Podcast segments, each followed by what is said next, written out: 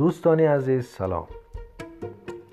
دنیای سوفی کتاب جذاب و ماندگار و خواندنی اثری نویسنده نروژی به نام یوستین گردر است. حتما این کتاب را خوانده اید.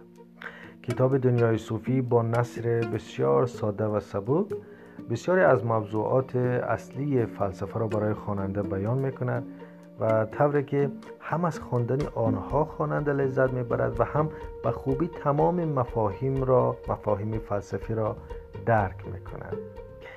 کتاب دنیای صوفی همانطور که پیشتر اشاره شد در مورد فلسفه است. یک کتاب فلسفی که در قالب زمان با زبان شیوا و ساده به قلم در آمده است.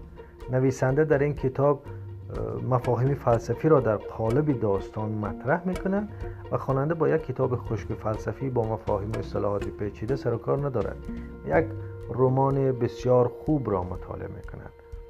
داستان در این قرار است که دختری پانزده ساله به نام سوفی در خانه بیرون از شهر زندگی می‌کند و دارای ذهنی بسیار خلاق و پرشور است و همیشه در مورد موضوعات مهم با دوستانش بحث و گفتگو می‌کند.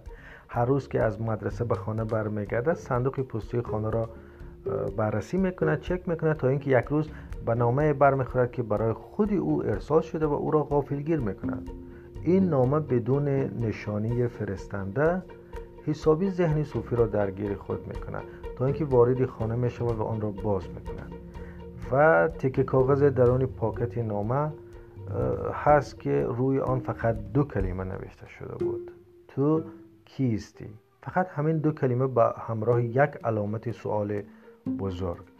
این سوال به شدت ذهن صوفی را درگیر خود میکند. حتما این کتاب را بخوانید و از آن لذت ببرید.